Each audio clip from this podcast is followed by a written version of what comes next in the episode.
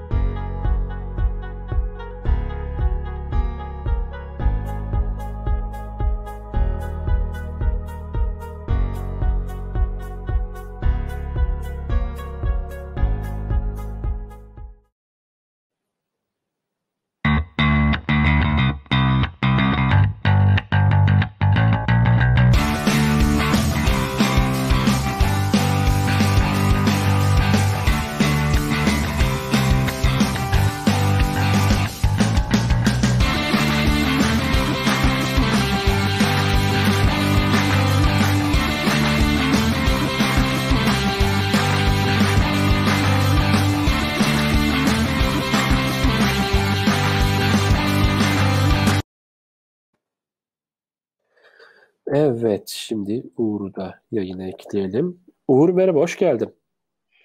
Merhaba, hoş bulduk. İyi akşamlar. İyi akşamlar. Nasılsın? İyiyim, seni sormalı. Vallahi ben de iyiyim. Biraz hastayım. Bugün sesim de biraz evet. kötü ama bugün Geçmiş artık olsun. böyle idare edeceğiz. Teşekkürler.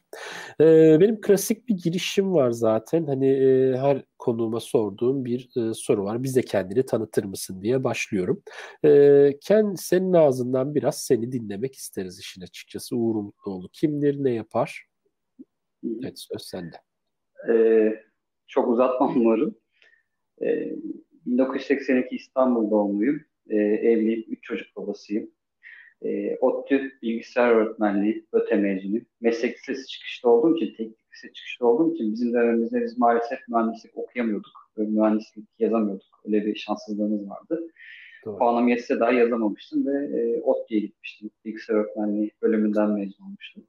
Üniversite hayatından başlayan bir çalışma kariyerim var aslında. Üçüncü sınıfta part-time ODTÜ Teknopark'ta çalışmaya başlamıştım. O zamanlar PHP üzerine çalışıyordum e, ilk kullandığım, ilk yani ekmeğini yedim programlama dili PHP'dir. Yaklaşık bir buçuk sene PHP programlama diliyle geliştirmeler yaptım. e, üniversiteden mezun olduktan sonra da e, İstanbul'a döndüm. Burada e, işte bir zamanların hani en iyi eğitim kurumlarından birisi olan Netron'da yaklaşık bir iki, iki buçuk sene eğitmenlik yaptım. Tam zamanlı olarak eğitmenlik ve danışmanlık yaptım.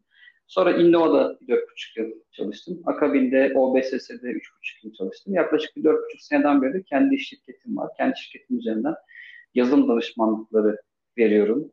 E, eğitimler dönem dönem veriyorum ya da eğitmen eğitimler düzenliyorum, organize ediyorum diyebilirim. E, bunun dışında e, son bir, bir buçuk seneden beri insan kaynakları tarafında insan kaynakları danışmanlığı yapıyorum e, yazılım konferansları düzenliyorum. Genel olarak böyle yani yazılımdan kopmadım ama son açıkçası da son böyle 4-4,5 seneden beri o eskisi kadar elimi çok koda sokamıyorum. E, biraz daha böyle tepeden bakış atıp bazen dönem dönem aktif olarak direkt eski günlerdeki gibi kod yazdığım zamanları oluyor ama son böyle 4 senemin, 4,5 senemin herhalde 2-2,5 senesi aktif kod yazmakla e, geri kalan dönemi de işte anlatmış olduğum danışmanlık, eğitim, konferans organizasyonu, insan kaynakları danışmanlığı gibi konularla geçmiştir diyebilirim. Anladım, anladım. Süper. Zaten bunların detaylarını iniyor olacağız bugünkü yayın sırasında. Peki aslında şunu sormak istiyorum. Hani biz e, evet yazılımcı yani developer'ı biliyoruz. Ondan sonra e, diğer hani proje yöneticisini biliyoruz. Diğer konuları biliyoruz e, yazılımla alakalı. Peki yazılım danışmanlığı nedir ve nasıl yazılım danışmanı olunur diye bir soru sormak isterim sana.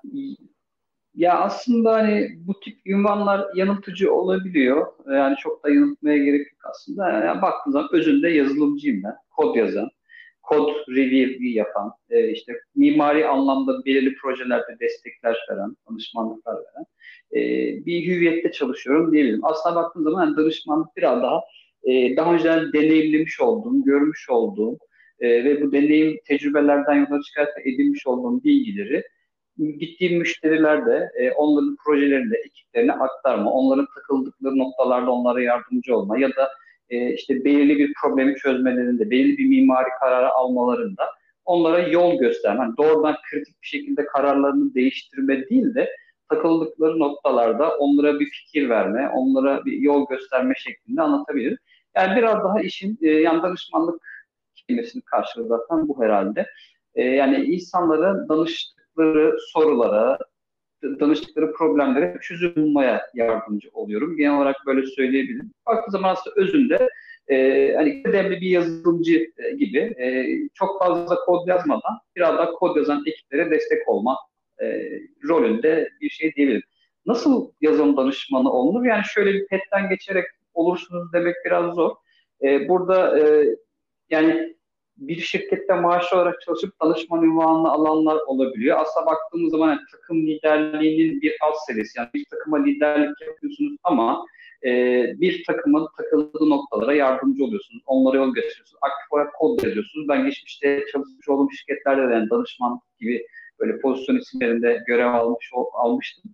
E, baktığım zaman hani kimi danışman title'ıyla çalıştığım yerlerde takım liderliği de yaptım. Kimi danışmanlık yaptığım yerlerde, projelerde doğrudan kod yazan developer olarak da çalıştım. Biraz hani muğlak bir tanım e, ama ben kendi şirketim üzerinden şirketlerle dönem e, anlaşmalar yaparak işte 2 aylık, 3 aylık ya da 20 adam günlük bir e, anlaşma yapıp bunu işte 3 aylık bir süreye yayıyoruz. Haftanın 2 günü düzenli olarak geliyorum.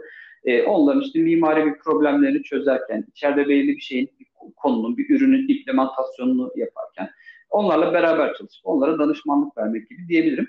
Yani danışman olmak için herhalde biraz e, görmek, geçirmek, deneyimlemek gerekiyor. Biraz daha böyle e, hani karar verilebilecek noktalarda elini taşın altına sokmak ya da karar verilebilecek noktalarda hani geçmişte edindiğin tecrübelerden yola çıkarak insanlara fikir verebilecek ve onların takıldıkları problemleri çözebilecek bir e, noktaya ulaşmak gerekiyor. Bu kimisi için 3-4 yılda ulaşılabilecek bir şeydir. Kimisi için de 10-15 senede ulaşılabilecek bir şeydir belki. Deneyime göre, kişinin kendi işte e, ne bileyim o işe hakimiyetine göre, domain ya da teknik yetkinliğine göre değişebilecek bir şey. Yani genel olarak böyle e, diyebilirim.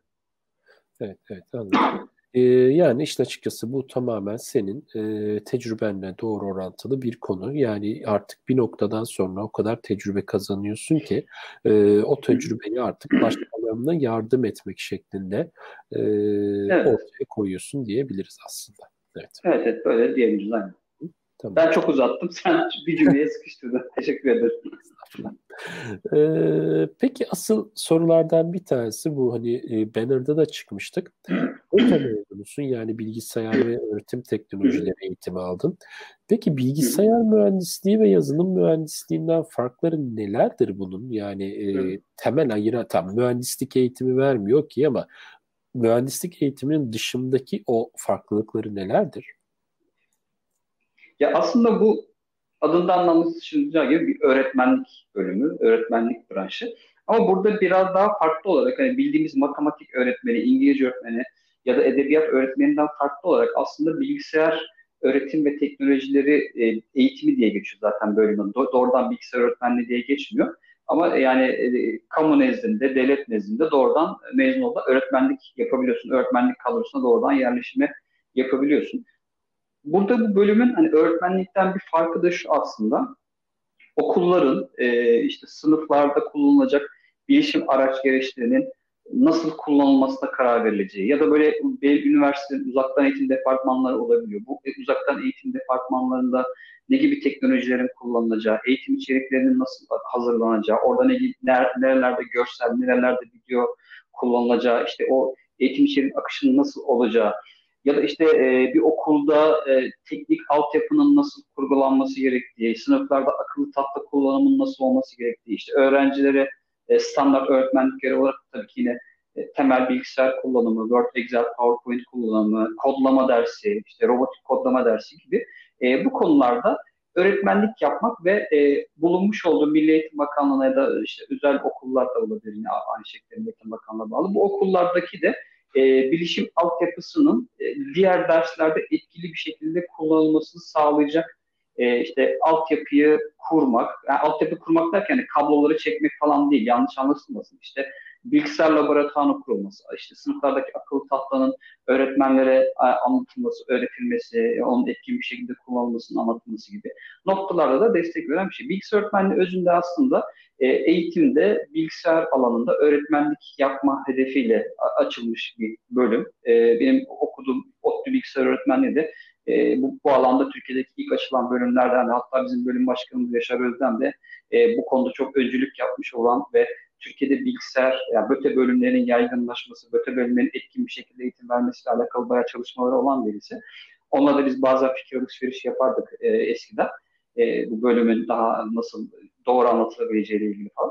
Yani e, konuyu biraz dağıtıyorum, toparlayayım. Bilgisayar öğretmenliğiyle bilgisayar ve yazılım mühendisinin farkı ne? Aslında bilgisayar öğretmenliği mühendislikle çok alakalı bir şey değil. Baktığımız zaman müfredatın içerisinde 3-4 tane programlama dersi, işte web e, sayfası hazırlama, e, web materyalleri hazırlama, işte bizim zamanında flash animasyonuyla eğitim materyalleri hazırlama gibi e, derslerin olduğu, e, işte seçmeli olarak ekstradan veri tabanı yönetimi, e, veri yapıları gibi derslerin olduğu, ekstradan işte farklı programlama dilleri derslerin olduğu.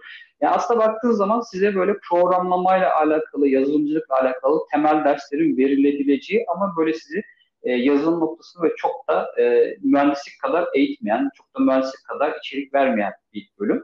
E, çünkü mühendislik bölümü değil zaten, öğretmenlik bölümü adı üzerinde. Biraz daha orada enformasyona yönelik e, dersler var, eğitime yönelik dersler var. E, böyle açıklayabilirim. Bilgisayar mühendisliği ise yani daha e, sağlam, daha fazla sayıda e, gerek yani bilgisayar bilimiyle alakalı olsun, yazılım bilimiyle, programlamayla alakalı olsun, veri yapıları falan alakalı olsun. Birçok ders görüyorsunuz, birçok eğitim alıyorsunuz ve tabii ki orada çoktan mesleğe hazır hale geliyorsunuz. İşin şu tarafı var tabii ki. Yani yazılımcı olmak için bilgisayar mühendisi bölüm mezunu olmanıza gerek yok. Bilgisayar evet. öğretmenliği bölüm mezunu olmanıza da gerek yok. Yani programcılık bölümünden ya da lise mezunu insanlar var. Bugün yazılımcı olarak çalışabiliyorlar çoğu yani. E, ama hani bu tip bölümlerde okumak e, sizi biraz daha e, işe, mesleğe hazır hale getiriyor. E, üniversite ortamında bir de yani kaliteli iyi akademisyenlerden eğitim alıyorsanız e, programlamayı çok daha sistematik bir şekilde e, öğrenme şansınız oluyor. Tem olarak yani farklılıklar bu ve yani bu bölümde okuyan kişiler yazılımcı da olabiliyor. Benim çevremde de var. Benim dönemde benim bölümden mezun olan arkadaşlar da var. Yani böyle söyleyebilirim. Evet, evet. Yani e, BÖTE'nin de en büyük farkı e, bir mühendislik eğitimi değil tabii ki ama gene evet. temel dersleri e, alıyorsunuz yani yazılımcı olmakla alakalı. Bilgisayar aslında en çok karıştırılan şeylerden bazıları bilgisayar mühendisliği ile yazılım mühendisliği çok karıştırılıyor birbirine benim gördüm. Bilgisayar mühendisliği daha çok bir elektronik bir bilgisayar devresinin tasarımıyla da alakalı konuları içer, içerinde barındırıyor. içerisinde barındırıyor. Yani orada biraz daha elektronik de var. Ee, evet. Ama BÖTE'de ve yazılım mühendisliğinde bu bunlara nazaran daha sınırlı hatta yok denilebilir. Ee, yok, bizim bölümde hiç elektronikle alakalı bir ders yok tabii. ama programlamayla alakalı e, iki tane seçmeli olmak üzere ben beş tane programlama dersi almıştım ya da dört tane programlama dersi almıştım diye hatırlıyorum. Evet, evet, evet. Elektronik hiç yok zaten. Evet, evet. Genelde hep şu sorular geliyor çünkü bizlere işte baş Twitter olsun, LinkedIn olsun, farklı kanallardan olsun. Ee, işte ben yazılım yapmayı seviyorum. Yazılım ya yazmaktan çok hoşlanıyorum. Ben ne bölümü seçtim? Bilgisayar mühendisliğine mi gideyim, yazılım mühendisliğine mi gideyim? E böyleyse zaten yazılım mühendisliğine gitmek daha mantıklı. E, dediğim gibi içinde birazcık evet. daha devre ya da bilgisayar temelli bir aletin tasarımını içeren yer bilgisayar mühendisliği. Yani bilgisayar mühendisliğini bitirdikten sonra bir Tesla'nın içindeki bir donanımı da dizayn edebilirsiniz aslında. Kod yazmanıza da gerek yok. Donanım tasarımı da yapabilirsiniz. Evet, evet. E, bu tarz dersleri de içeriyor. Tabii ilginiz varsa. E, bunun haricinde evet e, bir soru daha sormak isterim gene bu konuyla bağlantılı. Ee, bir yazılımcının kariyer hedefleri sence ne olmalı? Yani yazılımcılık kariyeri aslında nasıl ilerler diye sormak isterim. Yazılımcılık kariyeri nasıl ilerler? Ya öncelikli olarak yani yazılımcılık kariyeri sürekli öğrenerek ilerleyen bir kariyer. Ben yani bu meslekteki işte üniversite zamanında çalıştığım bir buçuk iki yıllık deneyimde kaçacak olursam yaklaşık 16 yıldır bu işin içerisindeyim sayılır. E, gördüğüm şey bu. Yani öğrenme hiç bitmiyor. Sürekli öğreniyorsunuz. Yani ilk gün daha çok şey öğreniyorsunuz tabii ki. İlk birkaç yıl daha çok şey öğreniyorsunuz ama e, sürekli öğrenmeniz gerekiyor. Bu kariyerde yani yazılımda kariyer yaparken, bu kariyer yolunda ilerlerken sürekli öğrenmeniz gerekiyor. Çünkü teknoloji değişiyor, yazılım değişiyor. Kullanmış olduğunuz programlama dili değişiyor, veri tabanları değişiyor. İşte hiç gündemde olmayan cloud diye bir şey geliyor, gündeme oturuyor ve sizin o cloud'u öğrenmeniz, geliştirdiğiniz uygulamaları ona uyumlu hale getirmeniz e, gerekiyor. E, hiç de hiç kullanmadığınız, görmediğiniz mikroservis diye bir yapı gündeme geliyor ve o yapıda sizin daha önce monolit şekilde geliştirmiş olduğunuz bir yazılımın daha verimli, daha efektif çalışacağı, daha sizi birçok yükten kurtaracağı görülüyor ve siz bu sefer oturuyorsunuz, onu öğrenip ona uyumlu halde bir yazılım geliştirmeye çalışıyorsunuz. Yani yazılım kariyerinde nasıl ilerlenmeli? Bir defa hani e, özellikle yani biz dinleyen öğrenci arkadaşlara söylemek gerekirse e, şuna hazırlıklı olmak lazım. Bu üniversitede öğrendiklerinizle yapabileceğiniz bir iş değil maalesef. Gerçekten de üniversiteden çıktığınızda e, sektörün ihtiyaç duyduğu şeyler hazır hale gelmemiş olabiliyorsunuz. Dolayısıyla üniversitede de ekstradan bir şey öğrenmeniz gerekiyor. Bu işin içerisine girdiğinizde de ekstradan bir şeyler öğrenmeniz gerekiyor. İşin öğrenme boyutu bir tarafta. Ee, bunun dışında yine kariyer planlamanızı iyi yapmanız gerekiyor. Yani hedefiniz ne? Ben çok iyi bir yazılımcı olmak, çok büyük şirketlerde böyle çok güzel, e, böyle çok sıra dışı projelerde çalışmak istiyorum diyorsanız ona göre bir yol belirlemeniz lazım. Ben bu kadar heyecan ve aksiyona gerek duymuyorum. Ben biraz daha stabil bir kariyerim olsun, biraz daha düzenli bir mesaim olsun. E, bu öğrenme şeyi tutkum benim çok fazla yok, biraz var. E, ben öyle sürekli öğrenerek, e, yeni şeyleri beynime sokmaya çalışarak ömür boyu ilerleyemem. Biraz daha hani rahat ve huzurlu, stabil bir hayatım olsun diyorsanız ona göre farklı bir kariyer yolu seçmeniz lazım. Benim burada her zaman öğütüm şey oluyor, söyleyeceğim şey şu oluyor. Eğer e, siz böyle çok çok iyi bir yazılımcı olmak, e, işte mükemmel kod yazmak, iyi ekiplerle çalışmak, büyük projelerde yer almak istiyorsanız meslek hayatınızın ilk yıllarında biraz daha sizi böyle geliştirecek, size yeni şeyler öğretecek. E, bilhassa böyle ekip arkadaşlarınızdan, ekibinizdeki seniorlardan, abilerinizden, ablalarınızdan böyle bir şeyler öğrendiğiniz ekiplerde çalışmalısınız. E, bunlar gerçekten normalde hani e, stabil diyeceğimiz yerlerde 5 senede elde edilmiş elde edeceğiniz deneyimi bu tip yerlerde böyle 2 yıl içerisinde dahi elde edebiliyorsunuz. Eğer böyle bir kariyer hedefiniz varsa startup firmalar, e, orta ölçekli firmalar, e, bu gibi yerler daha şey oluyor, e, güzel oluyor kariyer açısından. E, mutlaka çalışacağınız yerde kullanılan teknolojilerin ne olduğunu öğrenin. Böyle ezbereden X diye bir firma varmış, çok iyi bir yermiş, iyi de maaş veriyormuş diye gitmeyin. Mutlaka orada hangi dil kullanılıyor, hangi araçlar kullanılıyor, hangi yaklaşımlar uygulanıyor bunları mutlaka öğrenip ona göre gireceğiniz şirkete karar verin ve meslek hayatınızın ilk yıllarında da bilhassa e, size sürekli yeni şeyler öğretecek, yeni de şeyler katacak firmalar tercih etmeye çalışın. Burada da startup firmalar biraz daha bu tanıma uygun oluyor. Startup derken böyle hani 3-5 kişilik firmaları kastetmiyorum. Biraz daha hani startup'tan böyle e, filizlenmiş, büyümeye başlamış 15-20 e, kişilik, 40 kişilik startup firmalar olabiliyor. Böyle yatırım almış ve büyüme potansiyeli olan yerler. E, buralar biraz daha bu tanıma uyuyor. Bu gibi yerlerde çalışmanızı öneririm. Az diyorsunuz ki ben tamam bir şeyler öğreneyim ama o kadar da heyecan, adrenalin dolu bir hayata ihtiyaç yok. Ben biraz daha rahat, huzurlu bir yazılımcı hayatı yaşayayım diyorsanız da burada biraz daha böyle kurumsal firmalara gidebilirsiniz. Öğrenme eğrisinin biraz daha düşük olduğu yerlere gidebilirsiniz. Ee, Başka da yani ne söyleyebilirim bilmiyorum. Yani yeterli bir yanıt oldum ya da farklı bir Hizmet açıdan... firmalarında aslında öğrenme çok fazla yüksek oluyor. Yani atıyorum e, yazılım danışmanlığı veren bir firmadaysanız yazılım danışmanlığı veren firmanın e, karşısındaki müşteriler çok farklı sistemler kullanabiliyorlar. Ve evet, her bir evet. sisteme göre ayrı ayrı e, ikimiz çözüm üretmeniz gerekiyor. Hatta her bir sisteme göre ayrı ayrı sorunlar da çıkabiliyor. Yani çözüm ve sorun ikilemi beraber e, ortaya çıkmakta. Bu bağlamda eğer çok şey, şey öğreneyim falan ama ben sektörde çok iyi yetişeyim falan diyorsanız birazcık da işi yazılım olup dışarıdaki firmalara hizmet veren bu bağlamda hizmet veren firmalarda çalışmak bence daha mantıklı. Eğer senin dediğin gibi artık hayatımda aksiyon olmasın, rahat olayım falan diyorsak o zaman şeye gitmek lazım bence.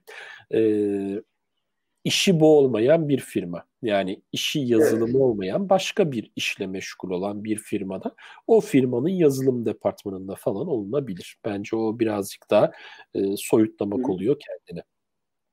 Bu evet, şekilde aynen. Ben Bu arada aslında bizim biraz önce konuştuğumuz konuyla ilgili Mehmet arkadaşımız bir soru sormuş. Ben bu soruyu direkt sana yönlendirmek isterim. Yazılım mühendisliğini ortalama bir üniversitede mi okuma yoksa Boğaziçi Üniversitesi BÖTE'yi okuyup seçmeli derslerle ağırlıklı yazılım dersleri alsam iş hayatında yazılım mühendisliği yapabilir mi? Yapılabilir mi? diye sormuş kendisi. Yani aslında kısmen bu sorunun cevabını vermiştik evet. e, az önce. E, yani yazılımcı olmak için e, üniversite okumanıza bile gerek yok. Böyle bir realite var. E, ama üniversite okumak size çok farklı bir vizyon katıyor. Çok farklı bir kültür katıyor. Hele hele mühendislikte iyi bir üniversitede mühendislik okursanız gerçekten çok e, farklı bir bakış açısınız oluyor ve e, normalden alaylı olup da e, kolay ulaşamayacağınız şirketlere, kolay ulaşamayacağınız böyle projelerde görevler alabiliyorsunuz. Sorun cevabına gelince ben şunu söyleyebilirim. Şimdi Boğaziçi istisnai bir üniversite. Boğaziçi, ODTÜ, Bilkent, İTÜ buralar hakikaten farklı kültürleri olan ve e, standart hani sıradan bölümde okusanız dahi size çok farklı vizyon katabilecek üniversiteler. E, dolayısıyla böyle bir üniversitede bilgisayar öğretmenliği, matematik, istatistik gibi bir bölüm okumak dahi başka üniversitelerdeki mühendislikten farklı şeyler katabilir. Yani şöyle söyleyeyim. Mühendis e, zekası açısından ya da mühendislik yönü açısından belki size gelişim katmaz ama o üniversitedeki topluluklar, üniversitede yapılan etkinlikler, o üniversitedeki ambiyans, oradaki kültür, yani oraların kütüphanelerinin bile havası farklı oluyor. İçeri girdiğiniz zaman değişik bir hava soluyorsunuz falan. Dolayısıyla bu tip üniversitelerde okumanın e, sizi mesleğe daha ciddi anlamda motive ettiğini söyleyebilirim. E, ama tabii ki Boğaziçi Bilgisayar Öğretmenliğinde okuduğunuz zaman bir mühendis olarak çıkmayacaksınız. Bunun farkında olmanız lazım.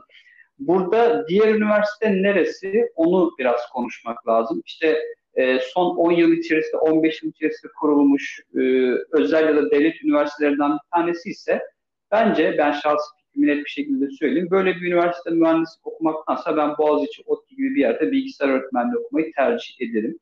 E, çünkü e, yeni kurulan üniversitelerde henüz eğitim sistemi oturmuyor, müfredat oturmuyor. Oradaki işte öğretmenlerin, hocaların, akademisyenlerin çok fazla böyle etkin bir şekilde e, derslerle, öğrencilerle alakalı hani bir irtibat, irtibat kopuklukları olabiliyor. Buralarda okuyan arkadaşlardan diyoruz. Ama böyle köklü üniversitelerde işte... Tersi de var. Tam tersi de var. Tam bu noktada şey yapmak istedim. E, tam tersi de mümkün. O kadar çok o yeni açılan üniversitelerdeki hocaların üzerine yükleniyorlar ki onlar da artık Tabii, e, hangi biriyle nasıl uğraşacaklarını şaşırıyorlar. Hangi dersle bölüm işlerini mi yapsınlar, derslere mi yoğunlaşsınlar. Bu sefer tam, tam tersi de olabiliyor kadro azsa eğer. Evet, evet. Aynen aynen o şekilde yani henüz sistemi oturmamış üniversitelerin tercih etmektense ben olsam Boğaziçi bilgisayar öğretmenliği, ODTÜ bilgisayar öğretmenliği gibi yerleri tercih edebilirim. Ama yani burada şu parantezi de açmak lazım. E, buralardan mühendis olarak çıkmayacaksınız. Bunun farkında olmak lazım. Bu bölümlerde okursanız buralar e, yani size böyle farklı bir vizyon, farklı bir bakış açısı ve farklı bir motivasyon katacak. E, siz o saydığım şeylerin sayesinde kendi boş zamanlarınızı daha motive bir şekilde kendinizi yazılımcılığa hazırlayabilirsiniz. Ya benim şahsen öyle geçti. Ben e, standart bir üniversitede bilgisayar öğretmenliği okusaydım büyük ihtimalle e, bu olanakları bulamayabilirdim. Okumuş olduğum üniversitede o kültür ortamı olsun, işte bilgisayar yazılım toplulukları, IEEE gibi topluluklar olsun, oralarda yapılan etkinlikler olsun, işte çevremdeki bilgisayar mühendisi, e, bilgisayar laboratuvarına gidince sağınızdakini, solunuzdakini oturup kod yazdığını, araştırdığını, hiç tanımadığınız birisine dönüp hocam işte e, ben de konuyla ilgileniyorum da hani hangi siteyi geziyorsunuz ben de alayım bakayım falan diye böyle tanımadığınız insanlarla bir tanışıp irtibat kurup mesela hiç alakasız bir robot topluluğuna gidiyorsunuz. Orada yeni insanlarla tanışıyorsunuz. Orada bambaşka şeyler öğreniyorsunuz vesaire.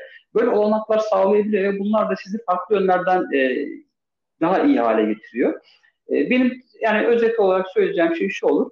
İyi bir mühendis olarak yetişmek istiyorsanız tabii ki bilgisayar mühendisi, yazılım mühendisi gibi yerlerde okumanızı ben öneririm ama iyi üniversiteler olmalı. Şimdi iyi üniversiteler şurası şurası da bir ayrımcılık yapıyormuş gibi bir şey yapmayayım. İsim isim saymayayım. E, saymadığımız bir tane iyi değil mi diye belki anlaşılır ama hani burada da ben kısası şöyle koyuyorum. Son özellikle son 10 yıl içerisinde kurulmuş yeni üniversitelerde hani çok oturmuş bir eğitim sistemi olmadığı için oralarda okumaktansa böyle köklü üniversitelerde bilgisayar öğretmenliği, matematik, istatistik gibi bölümlerde okumak daha e, mantıklı bir seçim olabilir. Evet, eğer gidilecek nokta yazılımsa yani e, yazılımsa mühendislik dalı çok önemli değil işin açıkçası. Yani öyle öyle diyebiliriz. Sonuç itibariyle amaç yazılım kod yazmaksa mühendislik eğitimi almış olmak ya da almamış o, o, almış olmak ya da olmamak çok fark etmiyor. Önemli olan iyi bir üniversiteden mezun olmak diyebiliriz. Sanırım o daha önemli. Ee, bu evet, evet, evet. evet. Aynen. Bunu da bu şekilde toparlamış olalım ve sana yeni sorum gelsin o zaman. YouTube kanalın var. E, her hafta içerik yayınlıyorsun sen de burada. Nasıl gidiyor izlenme oranları falan ve farklı formatlar yayınlamayı düşünüyor musun mevcut formatın dışında? E, ya ben e, kanal açarken de e, Twitter hesabımdan falan paylaşmıştım yakın çevremde söylemiştim. Yani izlenme oranları ya da sayıları tabii güzel bir şey. Çok insana ulaşmak, çok insanın izlemesi, beğenmesi güzel bir şey. Ben burada hani şeyi çok istiyordum. İstikrarlı, düzenli bir şey. Yani bu işi böyle bir yan meslekmiş gibi yapmayı istiyordum ve o hedefi herhalde bir 6 ay falan oldu. Hemen hemen tutturdum. Sadece bir e, Aydın'dan İstanbul'a döndüğüm dönem olmuş yaklaşık bir buçuk ay kadar önce. Orada böyle bir iki hafta sekteye uğrattım. E, biraz da işte evle alakalı birkaç şey vardı, durumlar vardı. Onlardan dolayı çok fırsat bulamamıştım. Onun dışında hemen hemen her hafta düzenli olarak içerik giriyorum. İzlenme oranları falan fena gitmiyor. Yani video yayınladığım gün ve ertesi günü böyle takip etmeye çalışıyorum izlenme rakamlarını. Gelen yorumları yanıtlamaya falan çalışıyorum. Fena gitmiyor, güzel gidiyor. Aklımda farklı formatlar var mı? Evet var. Yani canlı yayın mesela daha fazla yapmak istiyorum. Ya da böyle biraz daha profesyonel e, çekimler yapmak istiyorum. Mesela benim aklımda hep bir şey var. Bu kanalı açtığım günden beri. Böyle 6-7 e, videoluk seri şekilde üniversitede okuyan e, ama sektörü bilmeyen, e, hatta yazılımı bile tam anlamıyla, yazılımcının da tam anlamıyla ne iş yaptığını, neler uğraştığını bilmeyenler için böyle 6-7 videoluk işte yazılım nedir, yazılım sektörü Türkiye'de nasıldır, nelere ihtiyaç vardır bununla alakalı böyle kaliteli bir içerik, böyle senaryolaştırılmış bir içerik hazırlayıp e, yayınlamak istiyorum ama e, açıkçası hani buradaki temel problem şey, farklı formatlar hep kafamda var. Hatta bir ara böyle şey, bir iki tane samimi olduğum arkadaşla böyle skeç bari şeyler, hani ben Twitter'da zaman zaman böyle eskiden çok fazla caps falan yapardım. E, işin eğlencesini, goy goyunu yapmayı da seven birisiyim böyle skeç tarzında şeyler de yapabilir miyim diye düşünmüştüm ama e, ciddi zaman isteyen bir şey. E, mesela bugün burada bir çekim yaptık. E, işte Neuralink'le, nöroteknolojiyle alakalı bir arkadaş geldi. Onunla bir çekim yaptık. Şimdi nereden baksan çekim iki saat falan sürdü. Hani hazırlığını yap, işte öncesinde sohbet et, hani sorulara şu sırayla gidelim, şunu soralım, şunu yapalım falan. Şimdi onun bir editleme aşaması var. Açıyorum, diğer bilgisayarımda editlemesini yapıyorum, yayınlıyorum falan derken yani bir video benim ortalama e, 4 ila 8-9 saatimi alabiliyor. Dolayısıyla şimdi bunun üzerine farklı bir kurgu yapmak, farklı şeyler yapmak gerçekten daha da zor hale geliyor.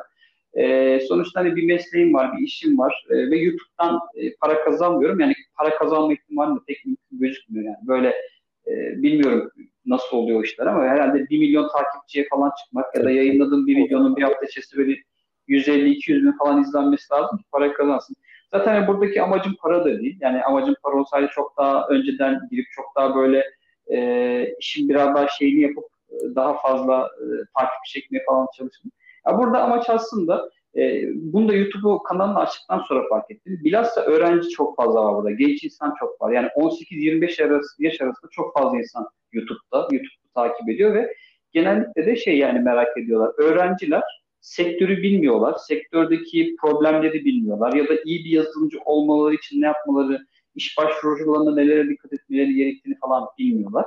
E, baktım ki hani bu gibi noktalarda daha fazla böyle talep var, ihtiyaç var. Ben benim de amacım burada aslında şey e, biraz da öğrenci olan ya da bu mesleğe yeni başlamış olan kişilerin kafalarına takılabilecek sorulara böyle kendi tecrübelerinden bulmak ya da işte belirli kafamda çıkartmış olduğum konulara uygun konuklar davet edip e, onlarla yayın yapmak. Sen de zaten İngiltere'deyken, Londra'dayken sen de bir yayın yapmıştı. E, bayağı da güzel olmuştu. Evet, evet.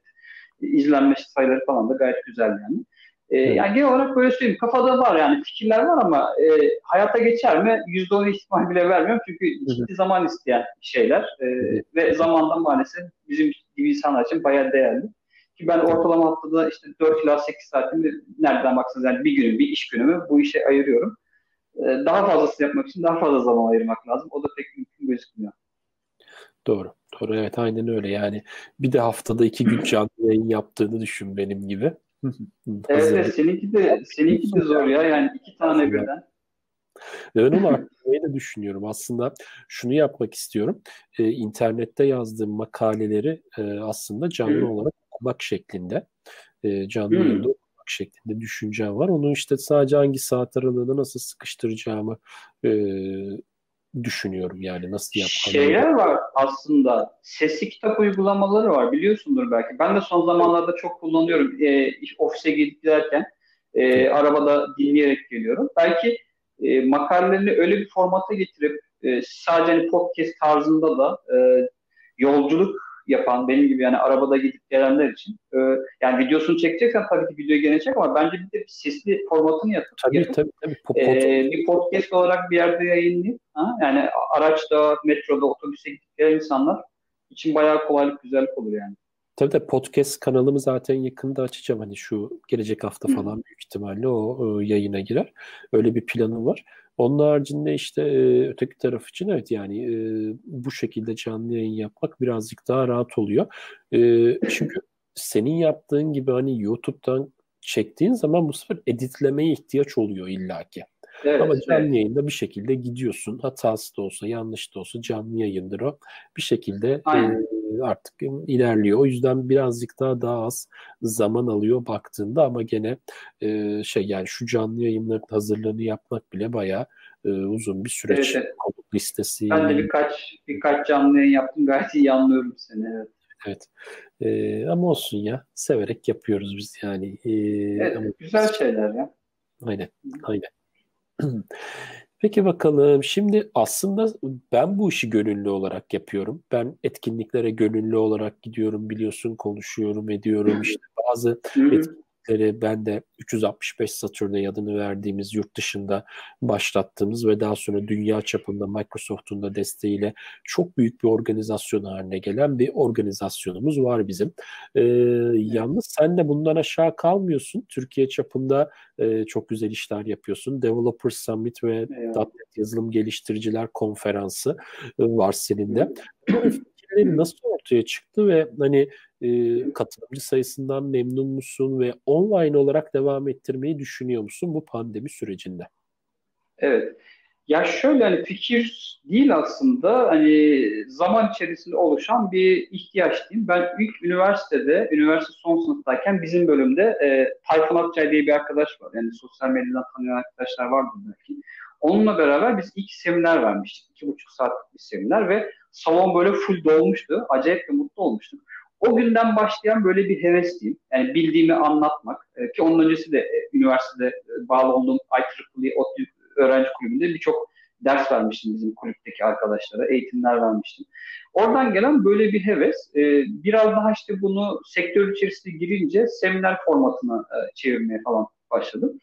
İlk herhalde yani bizim Lider TV var zaten biliyorsun. Sen de zamanda orada videoların falan vardı. Şey ee, dedi. Yani Nedir TV ile beraber biz işte Burak hocalar falan vardı o zamanlar. Dedik ki yani e, insanlardan talep falan geliyor tabii ki. Yani seminerler yapalım dedik. E, seminerler yapmaya başladık. İlk olarak işte Microsoft bize ofisini açıyordu. Orada böyle büyük bir salon vardı. Orada böyle 3-4 tane konudan oluşan seminer yaptık ama bunlar hep böyle şey amatörce etkinliklerdi. 3 hafta evvel karar veriyorduk, hemen konuları belirliyorduk, duyuruyorduk. Hop 2 hafta sonra etkinliği yapıyorduk. Ee, sonrasında Hani ben biraz bu işlerde deneyim kazandıkça, çevremden farklı etkinlikler gördükçe, yurt dışındaki etkinlikleri, konferanslara böyle inceleyince, Aa, biz ne kadar amatör işler yapıyormuşuz deyince, biz zaten 2014 yılında Devnop'unda ayrı bir e, topluluk kurduk. Nedir TV çünkü bir video platformuydu. O çok konsept olarak uygun değildi ve mazisi de çok uygun değil. Biz biraz hani kapsayıcı bir topluluk kurduk. E, ve Deynot üzerinden daha profesyonel etkinlikler yapmaya başladık. İşte e, bunlardan ilki Developer Summit adında yazılım geliştirici konferansı. Platformdan bağımsız bütün yazılımcı yani .NET'cisi de olsun, Java'cısı, PHP'cisi, Frontend, DevOps e, olarak yazılım mimarisi konularının yer aldığı e, sunumların olduğu bir etkinlik yapmıştık Kadir Has Üniversitesi 2017'de. E, sayı sayamadık. Yani bin kişi geldi diyen de var. E, ben 700-800 kişi falan geldi diye e, gözlemlemiştim ama iki salonu böyle hınca hınç olmuştu. İnsanlar dışarıda kalmıştı, girememişlerdi falan. E, böyle bir etkinlik yaptıktan sonra ki şeyi gördük yani, yani paralel session, paralel oturum etkinlik yapınca katılımcı daha da artıyor. Çünkü e, konu sayısı artıyor. Bir seanstaki konu ilgisini çekmiyorsa diğer salona gidiliyor. Öyle güzel yanları falan var. Böyle böyle zaman içerisinde bu Developer Summit'i daha profesyonel bir konsepte getirdik. Otellerde yapmak istiyoruz çünkü otellerde yapmak gerçekten organizatör için inanılmaz büyük bir rahatlık. Üniversitelerde etkinlik yapmak inanılmaz zahmetli, zor, stresli. O etkinlik sabahına kadar bir aksilik çıkacak mı ki çıkıyor arka planda. Yani insanlar katılanlar bunları fark etmiyor ama yani ben böyle bazı etkinliklerde Allah kalp krizi geçireceğim galiba diye stres yaşadığım zamanlar oluyor. Tabii. Otellerde yapmayı ben çok istiyorum ama otellerde yapmak inanılmaz pahalı. Yani otelde yapmaya kalkacak olursak biletleri böyle 400 liradan 500 liradan falan satmamız gerekiyor. Dolayısıyla ben şey de istemiyorum. Böyle pahalı etkinlik yapalım da kimse gelemesin ya da sadece şirket çalışanlarını göndersin diye. Hani herkesin böyle birkaç tane yemek bütçesiyle, 3-5 paket sigara bütçesiyle katılabileceği etkinlikler yapmaya çalışıyoruz biz. Hem profesyonel bir konsept olsun hem de öyle insanları çok e, yük olmadan katılabilsinler istiyoruz ve üniversitelerde yapmaya devam ettik. İşte .NET konferansı, .NET Conf'u iki defa düzenledik. Developer Summit'i üç defa düzenledik. Bu sene dördüncüsünü düzenliyorduk ama e, tam o pandeminin patladığı döneme denk geldi ve e, çoğu etkinlikleri biz de iptal ettik.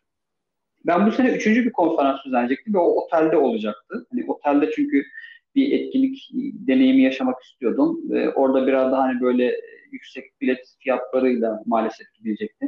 E, ama o da yine pandemi yani Eylül ayında yapacaktı. Pandemi olduğu için Temmuz ayında yanlış hatırlamıyorsam mikroservis ve domain driven design konferans yaptık online olarak. İlk online konferansımız oldu bizim. Şimdi bu sabah duyurusunu çıktık. Belki Develop hesabından görmüş olabilirsin. 14-15 Kasım'da Developer Summit'i online olarak yapacağız. E, bir aksilik olmazsa. İki günlük bir Bana etkinlik olacak. Bana verirsin artık. Böyle direkt olur olur neden tamam olur, olur abi neden olmasın. Bizim etkinlik konseptinde uygun bir konu e, bulursak olur tabii ki. Konuşalım ki. şeyden sonra. Yani genel olarak böyle katılım sayıları güzel. Yani biz etkinlikleri Nişantaşı Üniversitesi'nde yapıyoruz. Ulaşım olarak çok zor bir yer. Yani servis kaldırıyoruz o, o derece. Çünkü metro durağına 30 dakikalık bir yürüme mesafesi var ama yani İstanbul'da ben bütün üniversiteleri gezdim. Ee, maalesef buradan daha uygun bir üniversite yok. Yani kiminin konferans salonunun bir tanesi birinci katta, öbürü dördüncü katta. Birinin A blokta, öbürünün B blokta. Dolayısıyla birbirine yakın 2-3 tane konferans salonu lazım bize böyle büyük bir konferans yapmamız için ve e, ya salonlar çok küçük ya fuaye alanı çok küçük. E, Nişantaşı Üniversitesi gerçekten mükemmel bir ortamı var. Gelenler bilir zaten. Konferans salonları çok geniş, çok büyük. Fuaye alanı çok büyük gerçekten. E, aralarda dışarı çıkıp hava almak için güzel alanları falan var. E, teknik problemler yaşıyoruz tabii ki. Yaşamıyoruz değil. Yani bazen projektörden, bazen mikrofondan kaynaklı problemler yaşıyoruz ama e, işte otellere gitsek bunlar hiç olmayacak. E, üniversitelerde böyle Aslında şeylerle karşılaşabiliriz.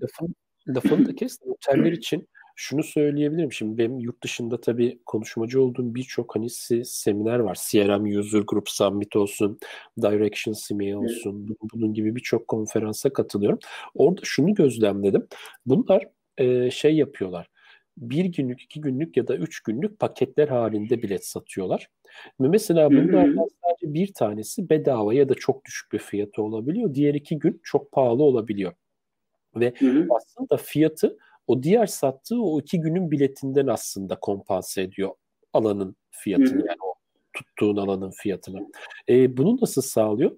O ilk iki güne ya da ayrı bir event düzenleyerek yani para çok yüksek para vermiş olanların girdiği etkinlikler yaparak o orada bunu çekici hale getiriyor. Yani bir kişi bin liralık bilet satın alıyor kurumsal olarak hı hı. alıyorlar ki bireysel olarak aldıklarını sanmıyorum. Şirketler alıyor.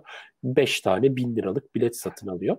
E oradan öğrenci de sadece 20 liralık bilet alıyor. Ne oluyor? Aradaki denge sağlanmış oluyor aslında.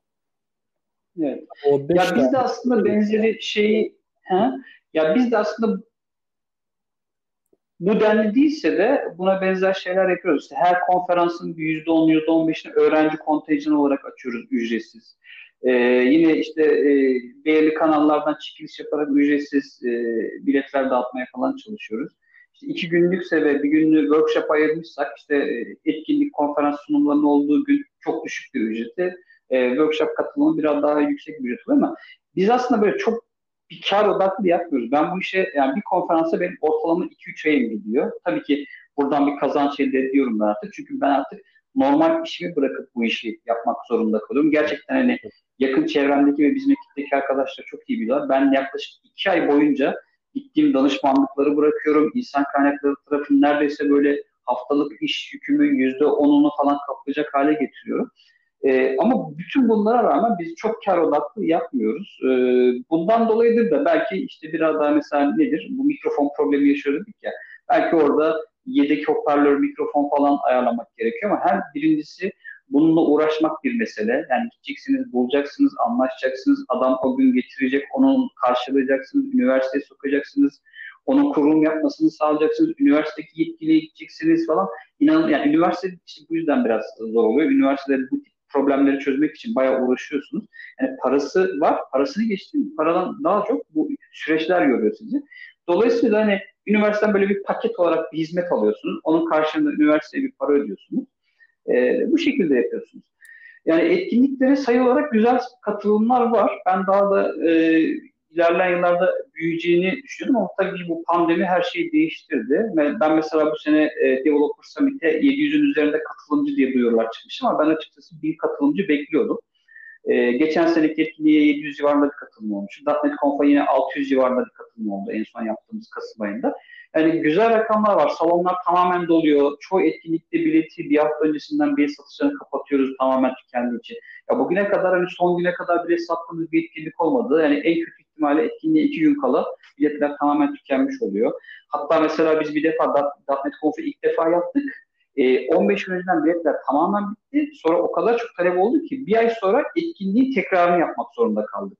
Yani biraz daha birkaç tane sunumu azalttık Kadir Has Üniversitesi'nde ve tekrar etkinliğine bile 180 kişi falan geldi yani.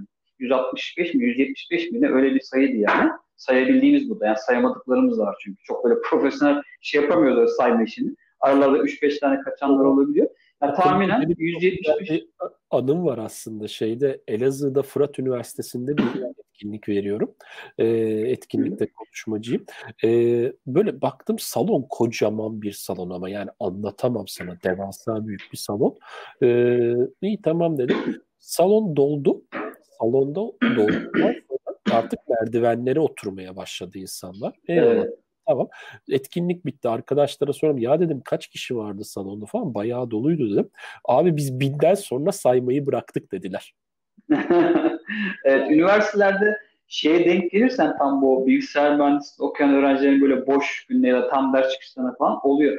Ben de İzmir'de yanlış hatırlamıyorsam Yaşar Üniversitesi'nde böyle salon 2000 kişilik mi ne demiştiler? Yani salonun yarısından çoğu doluydu. Böyle bin kişi falan gelmişti. Microsoft'un bir etkinliği, Microsoft Türkcell'in bir etkinliği vardı. Onun için gitmiştim uzun yıllar evvel. Ben de mesela orada böyle çok şaşırmışım. İnanılmaz.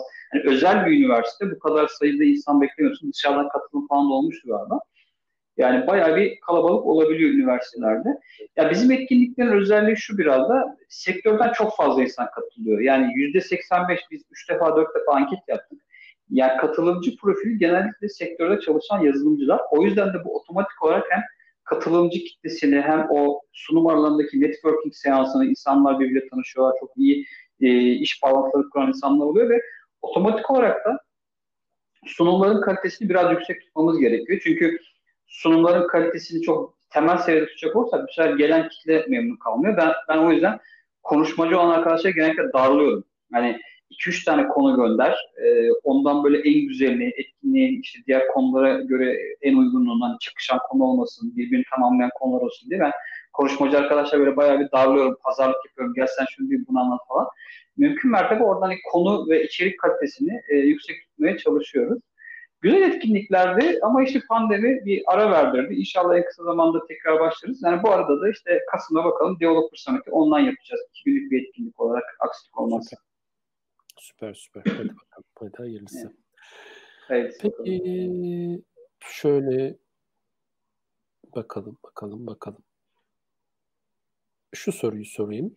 Ee, Türkiye'de teknoloji alanında yıllarca teknik alanda çalıştım ve çok güzel projelerde gerçekleştirdim. Türkiye'de teknoloji alanında artılar ve eksileri nelerdir sence? Ee, yani artıları ve eksileri nelerdir?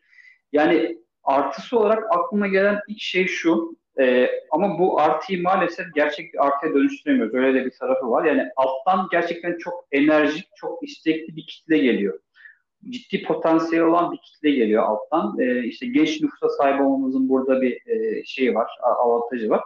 Ama maalesef bu artıyı sahada tam olarak bir pozitif şeye yansıtamıyoruz. Alttan gelen o genç, hevesli, istekli kitleyi işe hazır hale getirmek için bence Türkiye'de ciddi organizasyonel bazı şeylere ihtiyaç var. İşte bu 1 milyon yazılımcı projesi çok hani eleştirildi. 1 milyon yazılımcı ne yapacağız ya da işte video portaldaki eğitim setleriyle yazılımcı mı olunur falan diye eleştiriyoruz ama bence e, Türkiye'de buna benzer daha birçok şeye ihtiyaç var. İşte biz Denot olarak burada etkinlikler yapmaya, meetuplar yapmaya, belli dönemler atölyeleri çalışmaları, e, bootcamp'ler yapmaya çalışıyoruz. Mesela Kodluyoruz diye bir oluşum var. Çok güzel etkinlikleri var. Çok e, alttan böyle çekirdek yazılımcı yetiştirmeye çalışan şeyler var.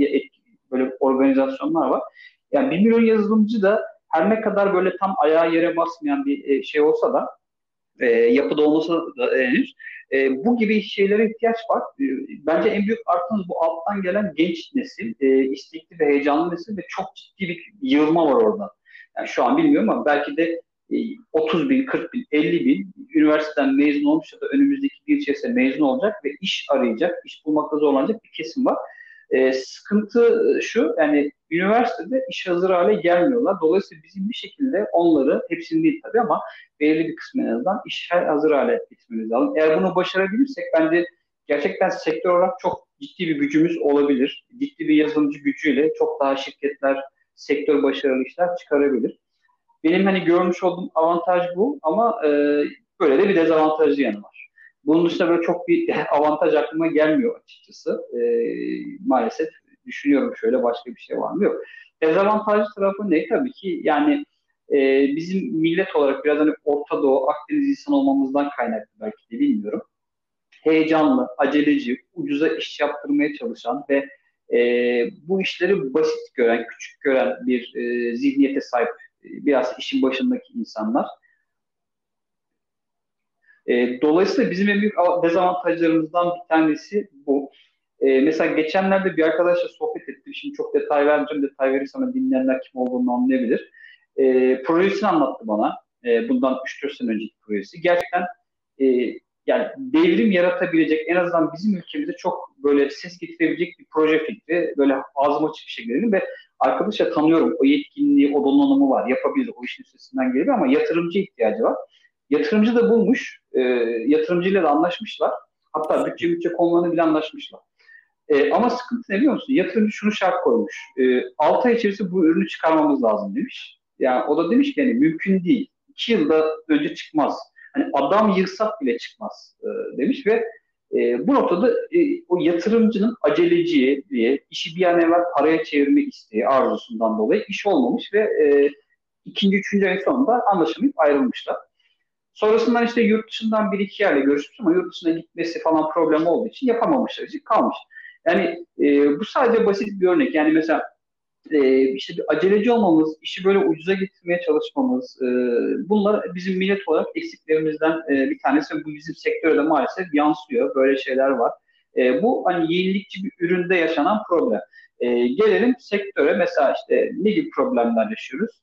E, bir yazılım projesi yapılacak. İşte 6 aylık bir sürede yapılması lazım ama işte müdürün, işte şirket yöneticilerinin baskısıyla veya müşterinin baskısıyla 3 ayda çıkarılmak isteniyor ve iş çok aceleye getiriliyor. Hızlı bir şekilde yapılmaya çalışıyor. Kalitesiz iş çıkıyor ve günün sonunda o projeyi yapan insanlar mesaiye kalıyor. Stres altında çalışıyor. Yaptıkları işten bir tat keyif alamıyorlar. Kendilerini geliştiremiyorlar.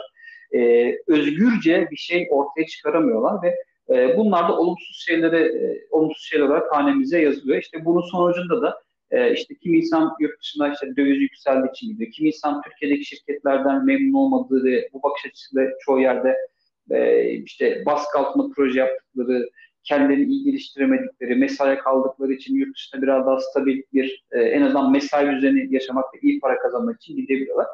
Evet. Yani bence hani en büyük eksiklerimizden bir tanesi de bu. E, biraz daha işte işin yönetim tarafında olan ya da e, ürünün sahibi olan müşterilerin yazılımcıyı rahat bırakması, yazılımcıya biraz daha alan açması e, gerekiyor. E, bunları iyileştirirsek daha iyi yere gider bence bizim sektörümüz. Doğru, doğru. Haklısın. Evet, o zaman yavaş yavaş sonlandıralım istersen. Şöyle Ben sana ben sana şeyi sorayım abi o zaman. Yani e, şimdi Türkiye'de artılar eksiler bu. Yani hazır İngiltere'de yaşamış birisi olarak bu sorun cevabını da senden alalım. Yani İngiltere ile Türkiye'yi bir kıyasla mesela. Yani İngiltere'de ne çok iyi, ne çok kötü mesela. Yani İngiltere'de buna benzer sorunlar var mı mesela? Ee, şöyle ifade edeyim. Her şeyden önce insana saygı var. Yani insana insan olarak saygı gösterildiği için yani e, böyle şöyle bir mantalite yok. Aman bunları gece ben mesaiye bırakayım ya da işte çalıştırayım, hafta sonu çalıştırayım, ne kadar çok kar elde etmeye çalışayım falan gibi bir mantık yok. Aslında bunu kimse istemez. Yani Türkiye'de de bunu kimse istemez. Ama bizde biraz önce senin ifade ettiğin şey var ya herkesin aceleciliği. O acelecilik aslında bunu görüyor. Çünkü e, oradaki o yazılım evini, yazılım firmasını sıkıştıran e, müşteri var. Müşteri sıkıştırınca bak işte diyor ki müşteri kendimden biliyorum Türkiye'de çalışırken e, bir yılda bitecek bir projemiz vardı. Bugün televizyonda sağda solda kafanızı çevirseniz reklamlarını göreceğiniz bir firmaya proje yapıyoruz. Orada bir Hı. yönetici var. Bir yıl demişiz projeye. E, yönetici şöyle diyor. O pardon 6 ay demiştik projeye özür diliyorum. 6 ay demiştik projeye. Yönetici şöyle diyor. E, başka kendi aralarında yaptıkları bir toplantıda 4 ayda bitiriyorlarsa bitirsinler yoksa çekip gitsinler. Yani. Ve biz projenin ikinci ayındayız falanız. Yani planımız programımız daha önümüzde 4 ay var diye. Sen önümüzdeki o diğer iki ayı nasıl sıkıştırdığımızı düşünebilir misin? Evet. Ve e, neler yaşadığımızı. Ha, şimdiki aklımız olsaydı öyle mi diyorsun? Peki o zaman madem öyle yapacak bir şey yok görüşmek üzere deyip kapıdan çekip giderdik yani. Ama tabii o zamanlarda e, gençlik de var. Çok da tecrübeli değiliz ve doğal olarak ne yaptık? Ee, yanlışlık yaparak o projede devam etmeye çalıştık. Projeyi teslim ettiğimizde ne biz memnun olduk ne de e, bu projenin karşılığında o iş yapan kişiler yani o yazılımı kullanan kişiler memnun oldular. Çünkü çok fazla hata ve eksik çıktı. Doğal olarak ne oldu? Herkes mutsuz oldu. Ama burada en azından öyle bir şey yok. Ve burada işin daha ilginç tarafı şu. Diyelim öyle bir şekilde anlaşmaları imzalıyorlar ve anlaşmaları öyle bir şekilde yapıyorlar ki bu anlaşmaları yaptıklarında e, yazılımı geliştiren firmayı koruyacak şekilde çok fazla madde var gördüğüm kadarıyla ve bunlar sayesinde yazılım uzasa dahi firma 6 aylık anlaşsa dahi 8 aya çıksa dahi o 2 ayın parasını Hı-hı. alabiliyor firmadan. Ama Türkiye'de buna imkan yok. Türkiye'de öyle bir şey yok. Yani ve doğal olarak ne oluyor? İnsana insan gibi değer verildiği için işler birazcık daha karşı çalışan insanı yormadan gidebiliyor. Bu şekilde ifade edeyim ben bunu. Bu kötü seçimde de ancak Seni yoracağımı ben düşünemedim. Bilsem sormazdım ya. Yani hazır böyle bir şey açılmışken bir İngiltere Türkiye kıyaslaması yapalım dedim. Eyvallah. Evet. Ben, ben birden böyle şey oldum. Ee, seni konuk yaptım. Kendim sunucu gibi oldum. yap yap sorun yok ya. Ben konuşmayı severim. Eyvallah. Eyvallah. Peki o zaman sana işte son sorumu da sorayım. Ee, tamam. Geleceğin meslekleri neler olur sence bizim alanımızı şöyle bir e, düşündüğünde, bizim alanımızla alakalı? Çünkü gümbür gümbür bir yapay zeka da geliyor bir yandan ve bu beni şeye de korkutuyor. Yapay zekalar kendileri de yazılım yapabilme yetenekleriyle birlikte geliyorlar aynı zamanda. Bu meslek bizi elimizden alır mı? Yoksa mesleğimiz kendi içinde evrilip farklı bir yollara gider mi? Bir hani ne düşünüyorsun bu konuda? Ben ikincisini düşünüyorum ve bunun öyle çok yakın vadede olacağını sanmıyorum. Yani önümüzdeki 10 yıllık bir vadede e, yani kolay kolay e, işte yüzde ikilik bir kesimimizin bile yüzde iki, yazılımcıların yüzde ikisinin bile yapay zekadan dolayı işsiz kalacağını düşünmüyorum. Ben işin biraz daha evrileceği ve e, aslında yapay zekanın farklı kapılar açacağı, biraz daha böyle veri bilimine, makine öğrenmesinde işte e, böyle makine öğrenmesi algoritmalarıyla alakalı uzmanlık alanlarının çıkacağını, işte blockchain tarafının biraz daha yaygınlaşacağını, e, işte bu otonom araçlarla alakalı, otonom sistemlerle alakalı ciddi işte e, endüstriyel olsun, günlük hayatta kullanılan cihazlar olsun, dronlar olsun, buna benzer cihazlarla alakalı bu cihazları birbiriyle konuşturan e, mikronun da altında, e, mikrodan daha küçük ne vardı? E, böyle servis çiplerin e, yazılacağı bir yazılım dünyasının olabileceğini düşünüyorum. Tabii ki büyük ihtimalle bu 10 yıllık şeyden sonra bir 20 yıl sonra belki yapay zeka çok böyle bizim bugün tahmin edemeyeceğimiz e, noktalara gidebilir ve o belki hani bugünkü koşullarla bizim klasik yazılımcılık anlayışımızla iş yapan yazılımcıları kısmen işini e, bitirmese de e, yani onların değerini düşürebilir. Yani bugün siz bir şirket için çok e, nasıl söyleyeyim değerlisiniz. İşi siz olmasanız o şirket yapamayacak, çeviremeyecek. Ama bu yapay zeka algoritmalarıyla beraber bilhassa böyle çok karışık domaini, çok karışık biznesi olmayan uygulamalar, uygulamacıklar bunlar e, kolaylıkla yapılabilir hale gelebilecekmiş gibi görülüyor böyle bir 10 sene sonra falan, 20 sene sonra falan. E, ama bunun da farklı şeyleri var yani evrilecek derken işte. E, bu da büyük ihtimalle farklı kapılar açacak. Dolayısıyla işte yazılımcıların belki de bu tip algoritmalarla otomatik yazılım üreten servislerin e, işte çıkaracak yazılımlar yapması ya da yapay zekanın oluşturduğu yazılımların içerisinde gidip oradaki bug'ları bulması ya da oraya da yapay zekanın müdahale olamayacağı kısımlarda e, belirli kodları yazması falan gerekebilir. Yani e, öyle çok uzun vadeli şeyler öngöremiyoruz. Öyle futurist falan e, şeyde de değiliz. E, ama yani görünen o ki şöyle bir, önümüzdeki 10 yıl falan kadar daha böyle böyle kolay kolay yapay zekanın işimizi elinden alacağı bir dünya bizi beklemiyor ama 10 yıl sonra, 20 yıl sonra e, olay ne olur açıkçası ben hiç şey yapamıyorum. Zaten hani bu işte tahmin edebilecek karakterde ve bir şey profilde bir insan da değilim ama yine de bizim jenerasyonu emekli eder diyorsun yani şu anki gidişat. Yani bizim jenerasyon biz e, bu işten emekli oluruz bence. Alttan gelen jenerasyon da büyük ihtimalle büyük oranda e, emekliliklerine böyle yaklaşırlar ama ondan sonra da yani şu an böyle ortaokulda okuyan, e, ilkokulda okuyan jenerasyon yazılımcı olduklarında e, nasıl bir dünyayla karşılaşırlar e, çok tahmin edemiyorum. Yani ben böyle çok çok şey olacağını, böyle çok kötümser bir tablo çıkacağını sanmıyorum. Yani öyle yapay zeka işte yazılımcıların yüzde ellisinin işini, yüzde otuzunun işini elinden alacak gibi öyle bir dünya olacağını çok sanmıyorum önümüzdeki 20-30 yıllık süre içerisinde. Ee, belki de hiç tahmin etmediğim şekilde aksine bambaşka alanlar açacak ve çok daha fazla yazılımcıya daha ihtiyaç duyacak. Çünkü öngöremiyoruz neler olabileceğini ya da biz kendi çapımızda yazılımlar geliştiren insanlar olarak şu an o perspektifte bakamıyoruz e, ihtiyaç olabilecek şeylere. E, yani olay olayın rengi değişecek bundan eminim. Yani bundan bir 10 sene sonra, 20 sene sonra bugünkü yazılım anlayışının çok değişeceğine inanıyorum.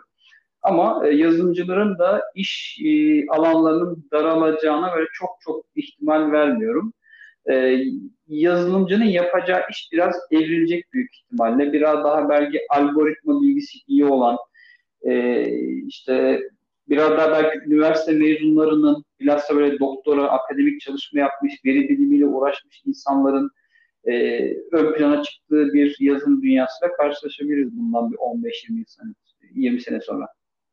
Anladım. Yani benim şahsi düşüncem böyle.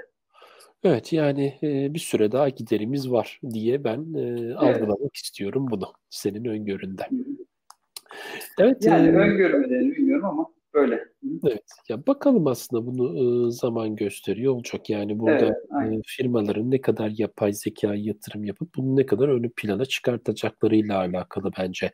Yani firmalar yapay zekayı deli gibi bekleyip deli gibi e, ona karşılık verip bunun inanılmaz derecede artmasını mı sağlayacaklar yoksa bu şu anki mevcut hızıyla mı devam edecek? Yani bu aslında tamamen sektörde ya da piyasada ne kadar satılabilir bir ürün haline geleceğiyle alakalı bence. Çünkü satılabilir bir ürün haline gelmeden yapay zeka ya da yapay zeka çözümleri o birazcık zor.